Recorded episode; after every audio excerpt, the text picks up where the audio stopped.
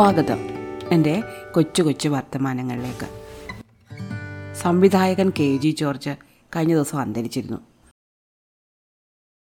അദ്ദേഹം മരിക്കുന്നതിന് കുറച്ച് ദിവസങ്ങൾക്ക് മുമ്പ് ഖലീൽ ജിബ്രാന്റെ സോങ് ഓഫ് ദി റെയിൻ എന്ന പോയം ക്ലാസ്സിൽ എടുത്തുകൊണ്ടിരിക്കുമ്പോൾ as woman overcome man with strength she takes from him എന്ന വരികളെപ്പറ്റി പറഞ്ഞിട്ട് ഞാൻ ആദാമിന്റെ ഭാര്യയലിനെ പറ്റി കെ ജി ജോർജിന്റെ സിനിമയെപ്പറ്റി ഒക്കെ കുട്ടികളോട് പറഞ്ഞിരുന്നു.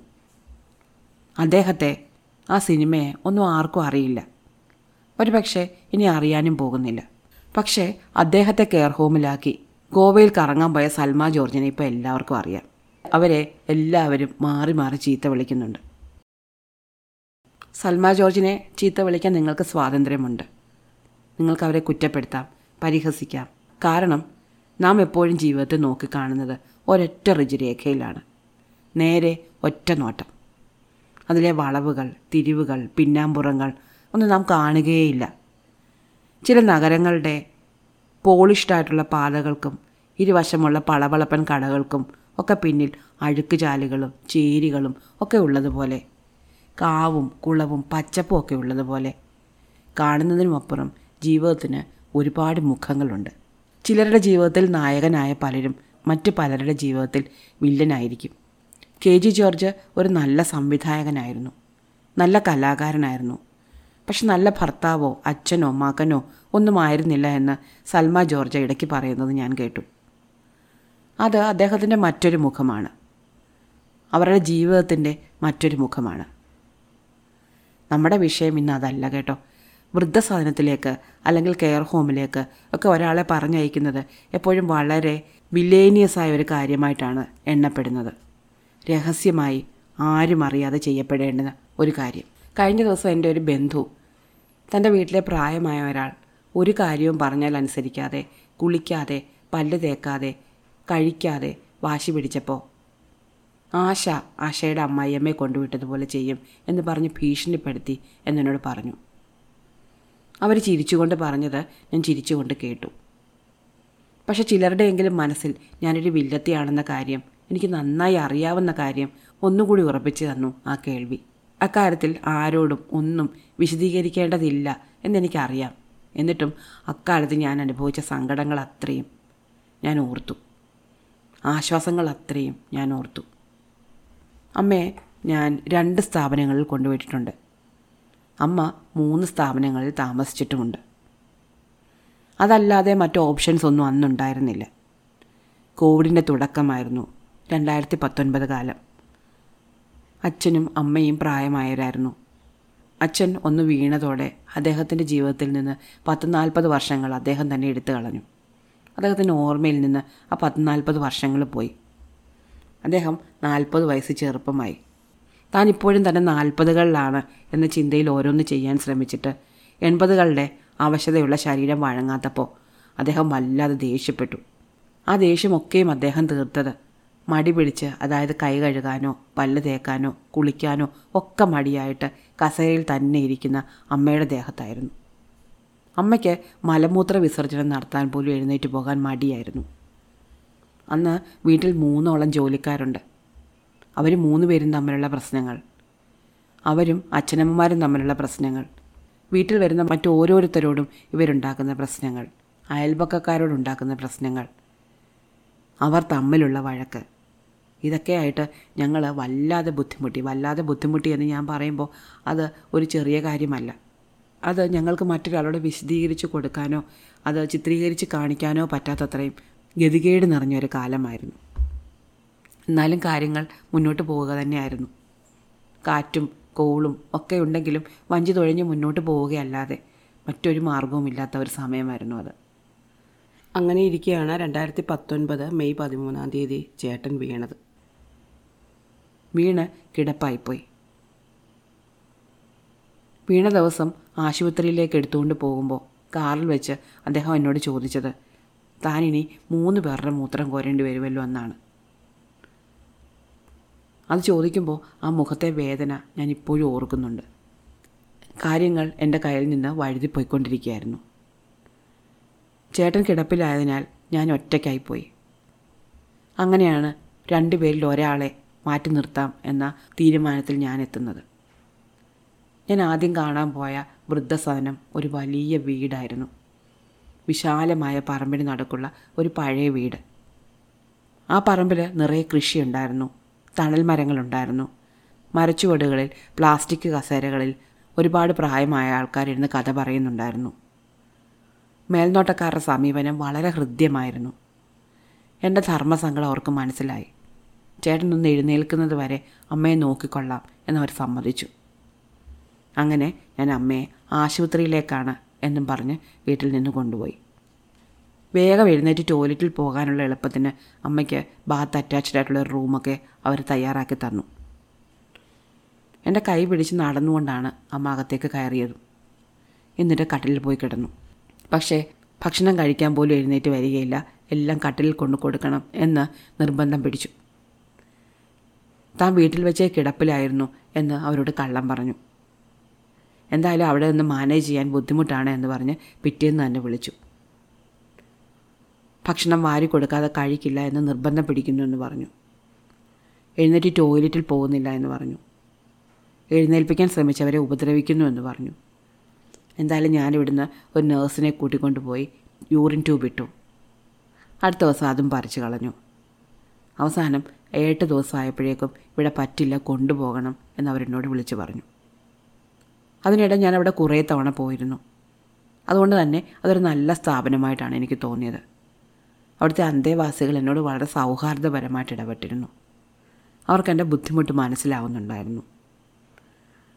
അവിടെ വിശാലമായ പറമ്പുണ്ടെന്ന് ഞാൻ പറഞ്ഞല്ലോ. അന്തേവാസികൾക്ക് അവിടെ നടക്കാം ടി വി കാണാം വായിക്കാം സമപ്രായക്കാരോട് സംസാരിക്കാം അവിടെ നിന്ന് ഒരു ദിവസം ഞാൻ ഭക്ഷണവും കഴിച്ചിരുന്നു. വളരെ നല്ല രുചികരമായ ആരോഗ്യകരമായ ഭക്ഷണമായിരുന്നു അവിടെ കൊടുത്തിരുന്നത്. അവിടെ കണ്ട മിക്ക ആൾക്കാരും സന്തോഷത്തിലായിരുന്നു. പക്ഷേ സമൂഹത്തിൽ പൊതുവെയുള്ള വേണ്ടാത്തവരെ തള്ളിക്കളയുന്ന ഇടം എന്നൊരു ലേബൽ അത്തരം സ്ഥാപനങ്ങൾക്ക് മേലെ ഉള്ളതിന്റെ ഒരു നോവ് പലർക്കും ഉണ്ടായിരുന്നു.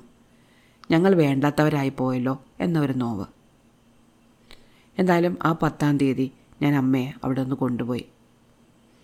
അമ്മ ഇനി നടക്കുന്നില്ല എന്ന് തീരുമാനമെടുത്തിരുന്നു. പോകുന്ന വഴി എന്നോട് നാരങ്ങ വെള്ളം വേണം എന്ന് പറഞ്ഞിരുന്നു. ലോക്ക്ഡൗൺ ആയതിനാൽ മിക്ക കടകളും തുറന്നിരുന്നില്ല. എന്നാലും എവിടെയെങ്കിലും നിർത്തി വാങ്ങിക്കൊടുക്കാമായിരുന്നു എന്ന് എനിക്ക് പിന്നീട് പലപ്പോഴും കുറ്റബോധം തോന്നിയിട്ടുണ്ട്. എന്തോ അന്ന് അങ്ങനെ പറ്റിയില്ല. മാത്രമല്ല അന്ന് എന്റെ ജീവിതത്തിലെ ഏറ്റവും പ്രിയപ്പെട്ട ഒരാൾ മരിച്ച ദിവസവുമായിരുന്നു. എള്ളും പൂവും കൊടുക്കേണ്ട ഒരു കടമ എനിക്കുണ്ടായിരുന്നു പക്ഷേ എനിക്ക് പോകാൻ പറ്റിയില്ല. അന്ന് ഞാൻ അമ്മയും കൊണ്ട് രണ്ടാമത്തെ സെന്ററിന്റെ പടി കടന്നു ചെന്നു. അതൊരു വലിയ സ്ഥാപനമായിരുന്നു. ഒരുപാട് ഫോർമാലിറ്റീസ് ഉണ്ടായിരുന്നു. മാസം കൊടുക്കേണ്ടുന്ന തുകയ്ക്ക് പുറമെ ഡെപ്പോസിറ്റ് ഉണ്ടായിരുന്നു. അവിടേക്ക് അമ്മ വോക്കറിലാണ് നടന്ന് അകത്തേക്ക് കയറിയത്. ഒന്ന് രണ്ടാഴ്ച അവിടെ നിന്ന് പരാതികൾ വന്നുകൊണ്ടേയിരുന്നു പിന്നീട്. ബഹളമാണ് ഉപദ്രവിക്കുന്നു എന്നൊക്കെ പറഞ്ഞിട്ട്. പക്ഷെ അതൊരു ഹോസ്പിറ്റലിനോട് ചേർന്ന സ്ഥാപനമായതിനാൽ ഡോക്ടർ ഉണ്ടായിരുന്നു. സൈക്കാട്രിസ്റ്റ് വന്നു കണ്ടു. ഷുഗറിന് മരുന്ന് തുടങ്ങി എന്നൊക്കെ അവരിടയ്ക്ക് പറഞ്ഞിരുന്നു എന്നോട്. പിന്നെ കോവിഡ് സ്ഥിതി രൂക്ഷമായി. ആ സ്ഥാപനം കോവിഡ് സെന്ററാക്കി മാറ്റി.